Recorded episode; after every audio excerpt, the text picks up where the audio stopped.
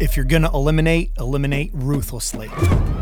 This is Brian Cain with the Mental Performance Daily Podcast. We're continuing a little seven day mini seminar on how to set yourself up for a great 2024. Today, we're talking about ruthless elimination.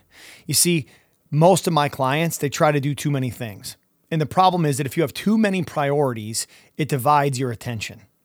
It reduces the quality of your work, the quality of your focus, and it increases your stress. On top of that, none of your list seems to get done. So the key is for you to choose the right work and to put your focus and your time blocks on the right thing. Choosing the right thing to work on matters as much as actually the effort that you're putting in. It's like if you go climb the ladder of success and you get to the top and then you realize it's been against the wrong wall. So here's what I want you to do as an athlete, as an executive, as a coach. I want you to write down your top 10 objectives for 2024. And then circle the three that mean the most to you. Everything that you didn't circle should now be considered on your avoid at all cost lists. That doesn't mean you don't care about it. It doesn't mean it's not important.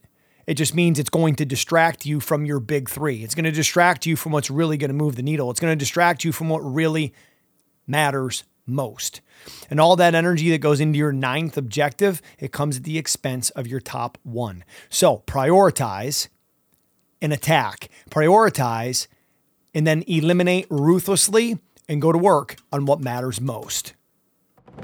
Thanks for checking out Mental Performance Daily. If you like the show, be sure to leave us a rating, review, and comment. We'll see you tomorrow, but dominate today. If you're a coach haunted by those what if scenarios that cost you the game, you won't want to miss this.